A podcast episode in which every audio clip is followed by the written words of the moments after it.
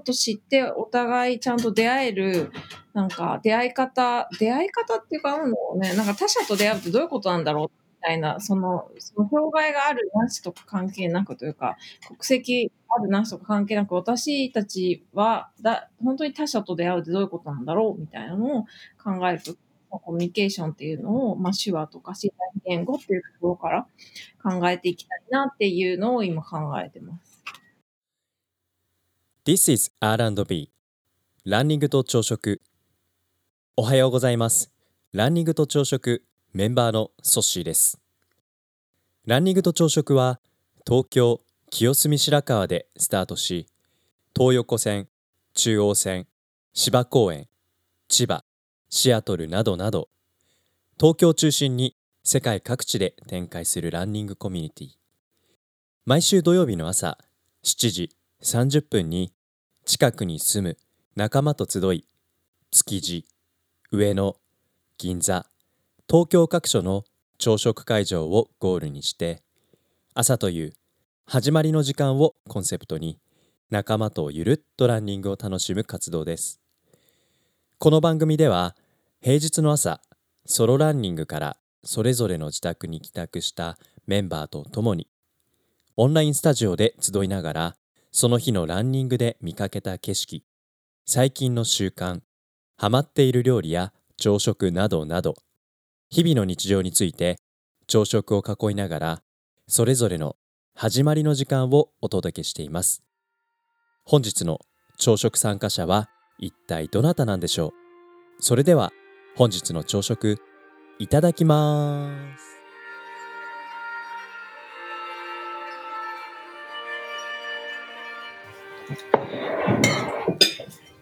今日あの雨でうん。あのいろいろあってうん。すずが仕事休みで今一緒に朝食食べてるうん。何食べてるんですか？なんかスープトマトのスープとうん。これ何？これね、なんか、友達が作ってくれた、うんチョコレートバナナケーキあバナナなのこれ、うんチョコレートバナナケーキですって、美味しそう。とバナナ。あとすずさんおはようございます。あ、これ、あ、スマホ入ってる入ってる入ってるあ、本当おはようございます。じゃあじゃあじゃああきおさんはもうまだあれかなお休み中かな？先はまだ熟睡中です。昨日ね夜あの YouTube ライブ一生懸命やってたから多分今朝はゆっくりですねいや今日はなんかすっかりしあ土砂降りの雨じゃないですかねえ、土砂降り。ねえ今日雨降り切ってくれて明日しっかりと晴れるのが理想ですねねえ、晴れるかな。ねえリリーズメンバーと。そんな話をしながら。うん。さあさあさあ。じゃあ今日は、えーみゆきさんとたえさんとすずと僕と4人で、6月の19日、金曜日、今日の朝食、いただきまいす。ただきます。いただきます。そして、そして、そして、みゆきさん。みゆきさん、はい。今日は特別な日じゃないんですか？私？お誕生日おめでとうございます。ありがとうございます。おめでとうございます。いやー、いつもみゆきさんみんなのお誕生日をお祝いする立場だから、いやいやいや、年に1回はお祝いされてくださいよ。覚えてていただいてありがとうございます。うん。なんか、こんなしとしと雨が降り注ぐね金曜日ですけど、なんか朝ね、どんよりした気分ですけど、こうやってみんなでお祝いできたら、ちょっと気持ちがいいですね。ありがとうございます。うん。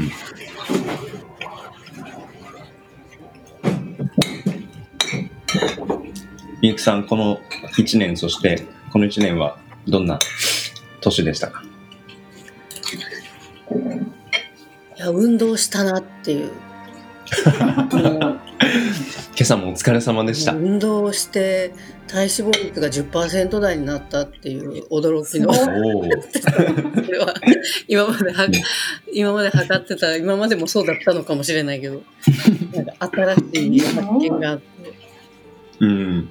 なんかそう体調にいや自分の現在地を知る方がいいよってすごいすごいさらっと言われて、はいってうんうん思って。うん。ちょうど誕生日も重なったんでちょっと現在地を知ろうと思って、確かに。昨日行ってみて。ああこれが現在地かと突きつけられてういん。ろいろ思いました、なるほどな。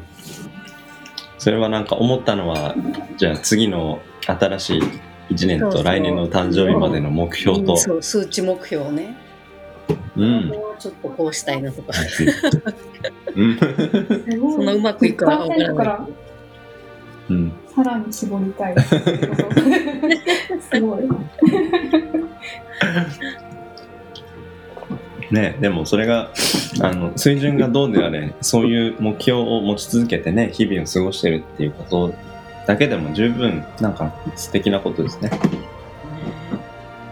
うんそっかソッシーなんて痩せ型とかじゃないの多分僕ね今本当お腹出てきちゃってて本うん。あのなんかちゃんと調べてないんだけど当、うん。ノンアルビールノンアルコールビールって太るのかな？あどうなの。ビール。どうなんだろう。プリンター。気になるなんかね。気になる。なんかビールはなんかみんな控えるようになるじゃない、うん、うあん、そうか。ノンアルもそうなのかななんかね糖質？糖質ゼロ。とか糖質少ないって書いてあるうんビールを飲むんですよ。だから、比較的少ないと思うし、別にノンアルだからって、なんか1日に3本飲んでますみたいなわけでも全然ないんで、うん。あれなんですけど、なんかね、お腹が今出てきてるんですよ。それは今までの人生一出てる？いや、出てます。でなんかそんなソッシーは見たくないけどね スラッとスラッとしてるソッシーであってほしいなという思いはいや、なんか僕も、僕もみゆきさんよりも、僕の方が僕のことをなんか願ってやまないんですけど。うん。が出てるかそうなんか、いや、間違っても、うん週に2回しか入らないビリーズブートキャンプのうんあの最後の腹筋トレーニングでうん腹筋がなんか前にあの成長して出てきてるっていうわけではないと思うんですよ。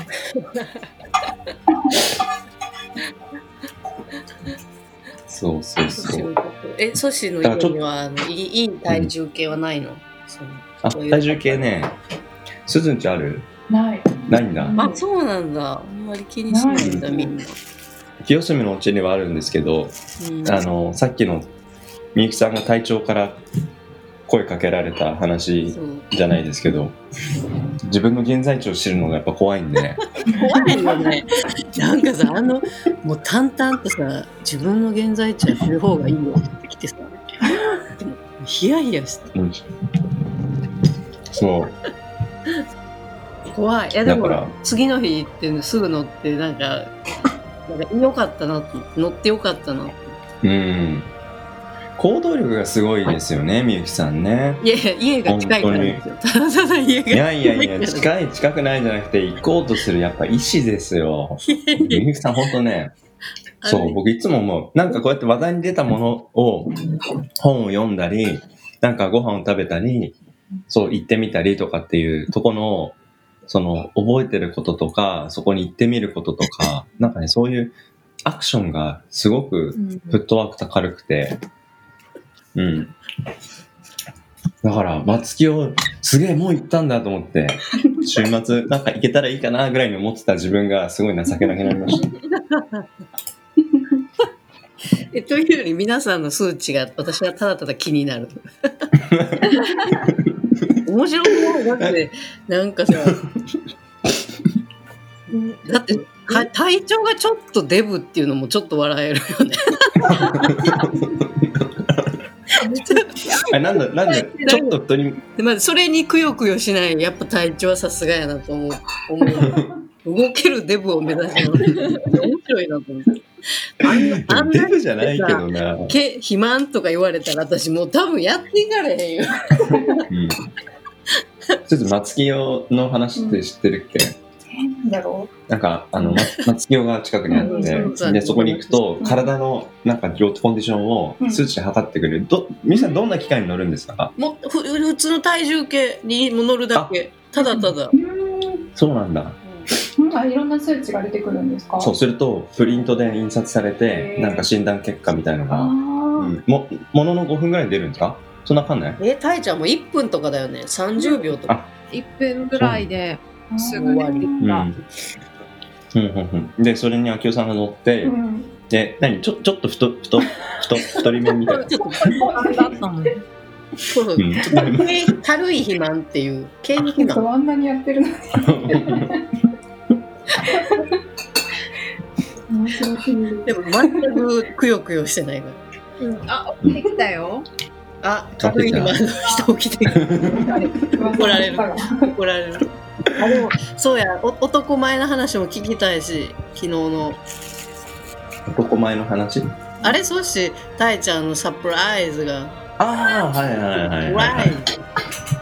い。サプライズ。男前さん、おはようごいざいます。おはようございます。本当に男前。何もやらなくて、え？男前さんおはようございます。家で昨日午前中仕事してたらさ、郵便が届いて、で、うんあの、秋代が取ってくれたんだけど、そしたらなんか、うん全然何も気づかず、うんそしたら秋代が、あ、なんか間違って届いちゃったって言って、渡したんだよね。何それそれ。ほら、それは照れ隠しってこと？あの、リンゴをさ、本当のリンゴをさ、買うみたいな流れがあったじゃん。あったあった。うん。っていうとこからのつなぎ。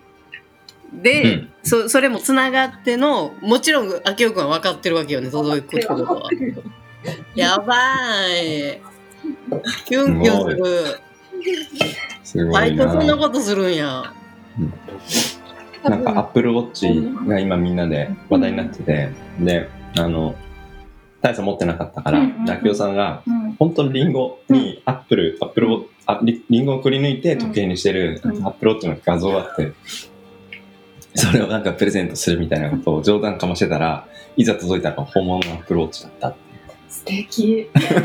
それもそのさ昨日そのなんか流れがあって昨日本物が届いたのえすごい。そうそうそう。だからなんから準備してでタイタが家にいる時を多分狙ってたのか、うん。実際行ってでそれをひたすら俺はリンサンフジを頼んだつもりだったみたいな。いまだにそれを貫いてる。かっこいいやん。とにかく体調かっこいいようん。女性女性陣が言いまくっていたうん。それ言われるの恥ずかしくてお休みしたんだいろんな読み込みがある。そういじいじられるのが嫌やからいやいやいや、珍しくお休みしたいうん。どうでした？今日は。みゆきさん今日誕生日だからいじっていいですよ。今日はね、ベース特権。レシピで、やっぱね、そうちゃんと測ったねうん。消費カロリーね今日の消費カロリーは異常だな。男性だからな。男性だったらなんだよ。いや、今日体調寝ながらみんなのボディチェックしてほしかったけど動きチェック 何トレーナそうそうそれしてくれるかなと思ってー今度、ちょっとこれ動き悪いみたいでやったり、みんなで屋外で。そしたらさ、やっぱこう、うんちゃんとスクワットができてるのとかさ、うんさ、あの手を回すときに、ちゃんと肩を起点にできてるかとかさ、でも今日だから雨だったから寝ながらチェックしてくれたよ寝ながらうん。いいですね。なんか、土曜日のランニングの前のショートビリーは、あの、木場公園か清澄公園でやりますか？ああそれもいいねうん。確かそしたらみんなで、おめでとう。にはいおめでとありがとうございますうん。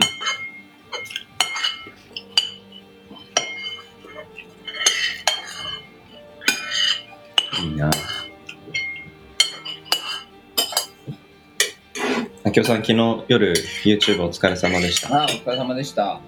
あうん楽しく拝見しま。とても面白いや、ね楽しかったなぁもうん。すごい。二次会あの後何時までお話しされてう。いや、たんですか？もうでも、ソッシー出てちょっとしたら、もうなんか、うんうん。き結構みんなもう疲れてて、あそうってなって。本当に。うん。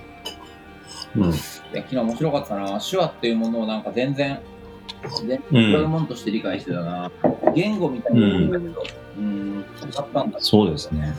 タイちゃんが今度やるアーティストさんとはまた違う人なんだよね。全然違う。アーティストで、まあ、そうだね、あの、アーティストとも言えるのかな。でも一緒にやります。か彼女ですね。あ、そうなんだ。うんん。あと、その、うん。昨日話にも出てたダンサーで、あの、うんでパフォーマンスもしたりしてる方うんうん。と、南雲さんっていうんだけど、彼女と、あと、うん。高校の同級生の写真家の加藤はじめちゃんっていう。うんうん。うん3人うんうん。やるよ。ね。うん。私も小学校ずっと手話やってて、え、そうなの？えー、もうもうすごい私は身近で、でも。こういうふうに、本当昨日の話面白くて、そんなふうに見てなかったから、うんうん。本当に喋るだけだ、喋るものが、あーでもそういう芸術の目線というか、アートというか、クリエイティブな世界でのことなんて一切見てなかったから、とっても面白かった。で多分なんかその昨日の話の中ですごいやっぱネクスト興味深い話はあったけどなんか手話っていうところがやっぱりその映像だったり演劇だったりするっていう、うん。身体の表現っていうところになるときに多分見えるものの情報量が違うっていうのはめちゃくちゃやっぱ面白かったなと思って。うん。それをやっぱりこうテキスト的な言葉に置き換えたときに、やっぱり、うんやっぱりこう、もっと simplify されるし、うん。抜け落ちることもあるし、うん。やっぱり映像だと、映像的なものはやっぱりデータが多いから、やっぱり情報のやり取りにこう時間がかかったりとか、うん。コミュニケーションとしての量はもっと、あの、一個一個の情報っては多いけど、長く早くはできないっていうことになっている、うんこの特徴の違いっていうところから見ると、うん、でさでもね、作編集者の桜井が話した、やっぱ神話的なものとかっていう、それをこう、言語で残し続けていくこととか、やっぱそういうところの難しさ、それをやっぱ手話的手話としてとか、なんか、まあ手話じゃないだけじゃないかもしれないけど、情報の多い形でそれをこう保存継承していくとって何なんだろうって思うと、なんかめちゃくちゃ新鮮な視点で、全然考えたことなかったから。うんうんうん。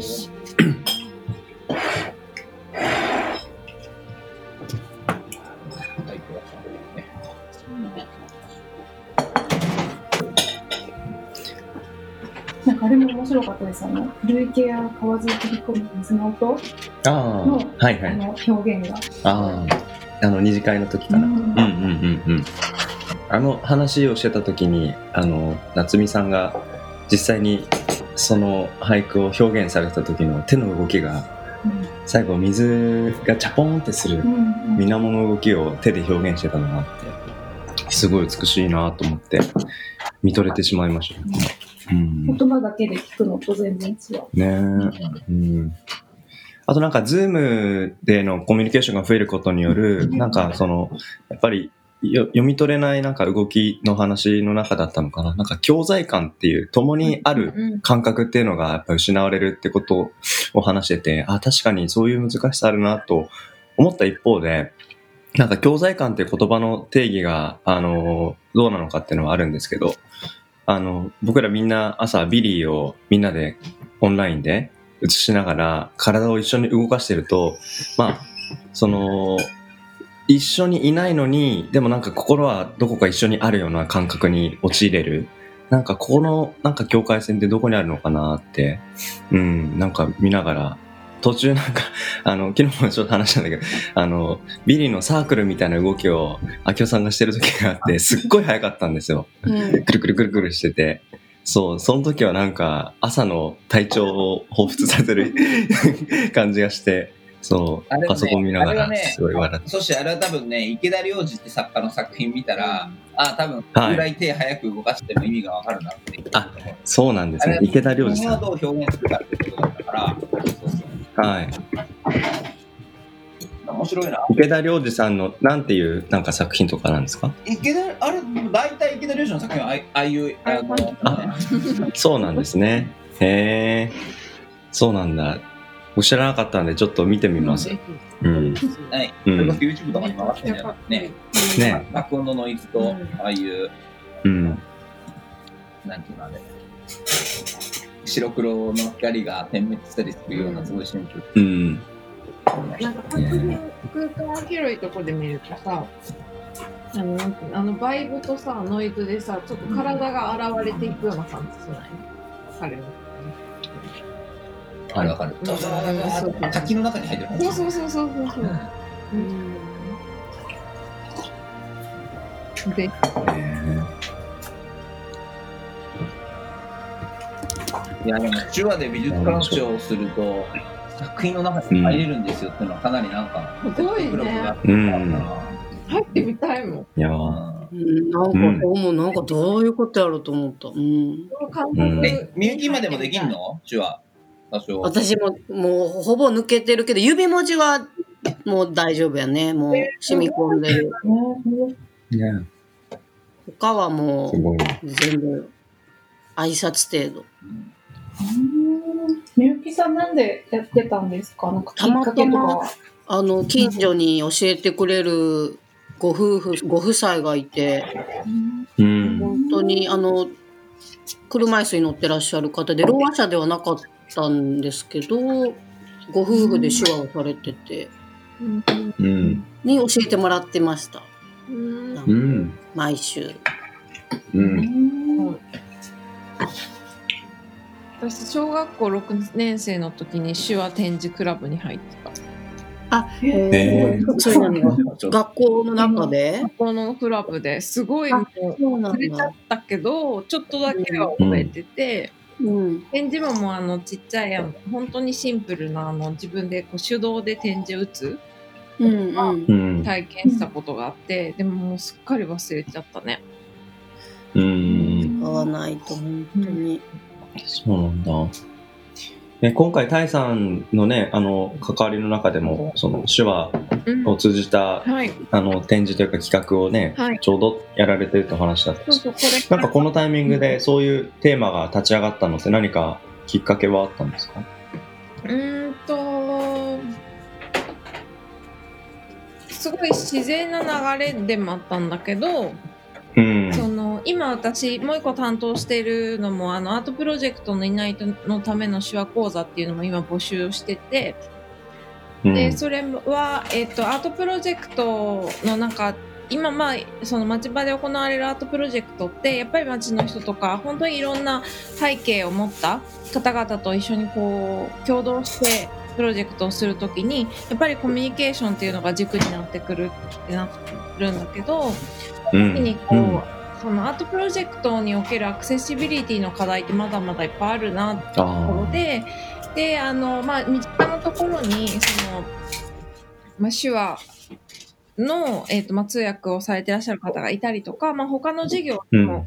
その、手話通訳を、あの、入れるように始まっていったりとかもしたので、なんか、私たちがやってる授業でも、あの、積極的に、その、なんだろう、方法を試してみようかなっていうところで、あ始まったーのが一つと、これからその和田さん含めて一緒にやっていけるといいな、みたいにし話してるのは、また全然、その、なんだろう、手話っていうところからじゃなくて、その、なんだろう、ご自身の、えっ、と、ご家族に、その、うん知。的障害というか、を持たれている方がいらっしゃって、で、うんっていうかまあその持ってらっしゃってその、まあ、自分の家族とのそのコミュニケーションの中でこううん言葉を返さないコミュニケーションというか、あー。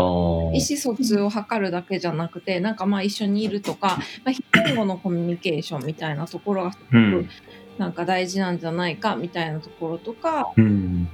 その人が思っててでそのその時にあの自分の身近なところでいたろう話者の、えっと、女性と出会ったから彼女とまあ自分の家族が出会うとどういうふうなこう化学反応が起こるんだろうかっていうところからうん。始まってて、でも結構それってすごい面白いしなんうん。私たちが全然知らない本当に知らないこといっぱいあるんだなと思ってうんもっと知りたいなっていうかもっと知ってお互いちゃんと出会えるなんか出会い方出会い方っていうかうんね なんか他者と出会うってどういうことなんだろうみたいな、そのその障害があるなしとか関係なくというか、国籍あるなしとか関係なく、私たちはだ本当に他者と出会うってどういうことなんだろうみたいなのを考えると、うコミュんニケーションっていうのを、まあ、手話とか身体言語っていうところから考えていきたいなっていうのを今考えてる。ああ、なるほどな。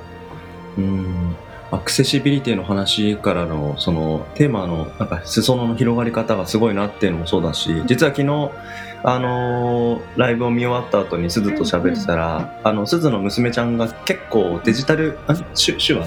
手話ニュース。手話ニュースをうんうん。YouTube で見てんの？そうですね。テレビ。テレビで見てるのが好き。そうそうそう。で、なんか若干その言葉を覚えるのが少し苦手うんなのかな。そうちょっと言語の障害があって、うん言葉で表現するのがすごい難しいんですよ。頭で考えてても、言葉でこう表していくのがすごい難しくって。うんうなんかこう、彼女にとってはすごい伝える、人に伝えるっていうのがすごい課題うんうんだし、うん、うん。そういう中で手話ニュース、すごい、うん。すごい興味津々で。あ、うんうんうんうん。そうそうそう。みたいな話もあったし、さっきの秋夫さんのね、あの、印象的だったっていう、その美術館に、その手話で入っていける世界があるみたいなところ絵画のとかを聞くと、世界にうねん。うん。ねってすごい感覚だなってえ。うん。うすごいですん。ね。世界に入っていっちゃう。めうん。ちゃくちゃすごいよね。うん。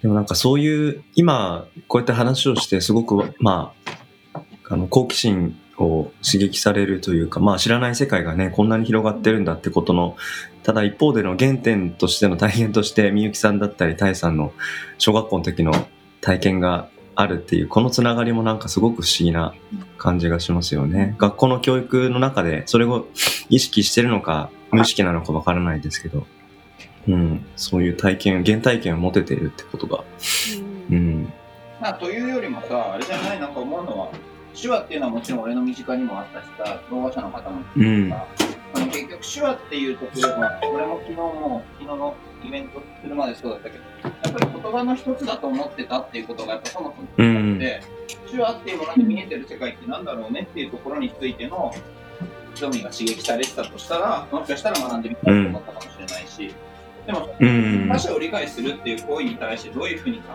えるかっていうところの姿勢をどう育むかってことだと思うんですね、教育の状況において。うん、私にしてはただ理解をしましょうっていうことになってしまって、おそらくそれだと理解っていうのは広がらないなと。やっぱりそれがうんきっかけになるかっていったときに好奇心だったりとか、自分の知らないことがあるんだなっていうことを知ってみたいっていうような学ぶ意欲だったりとか、うん、なんかどうかなっていうのをうん、だってみんなあったそうですねみたいなのは。だから、二う人のん、取り立てってすごい特別なことじゃないと思うし、もちろんそれは、うん、二人がそれに対して興味を持ったっていうことは、ね、すごいなと思うけど、うん、より多くの人がその手話っていうものを、もっとうん、違うものとして認識するうことがでんきれば、さらに多くの人が興味を持つだろうし、うん、いろんなコミュニケーションが、まあ、また違う形で共存し得ることをうん、考えられるのかなと思います。うん、そうですね。なんかその、ただ漢字を覚えるっていう練習ではなく、なんかその先に人に何かを伝えたいとか、なんかそこにそういう感情があるってことをなんか知るっていうことが、あの、なんかその手話っていう How ではなく、なんかその奥のなんか心の部分とか、人に対する関心みたいなところをどう育むかっていうところが、うん、なんか一つやっぱり人の関心を大きくするところなのかなって今話聞きながらね、うん、思いましたね。いやーなんかみゆきさんの誕生日の日にすごい素敵な朝のお話ができてすごく楽しかったです、今日。一緒に誕生日会やろうよ。うん、やろね ありがとうございます。で、6月？今、6月の人集めて誕生日会やったらいいんじゃない？そうね、ようくんもいるし。?6 月誕生日会やろうなってうん。やりましょう、やりましょう。じゃあ、今日の朝食、そろそろいい時間かなと思うので、は今週の最後の一日金曜日ですけど、雨ですけどね、みんな気持ちだけは晴れで一日過ごせたらいいんじゃないかなと思います。じゃあ今日は、えー、たえさんとあきおさんとみゆきさんとすずと僕5人で今日の朝食皆さんとごちそうさまでした。ごちそうさまでした。ごちそうさまでした。いってらっしゃい。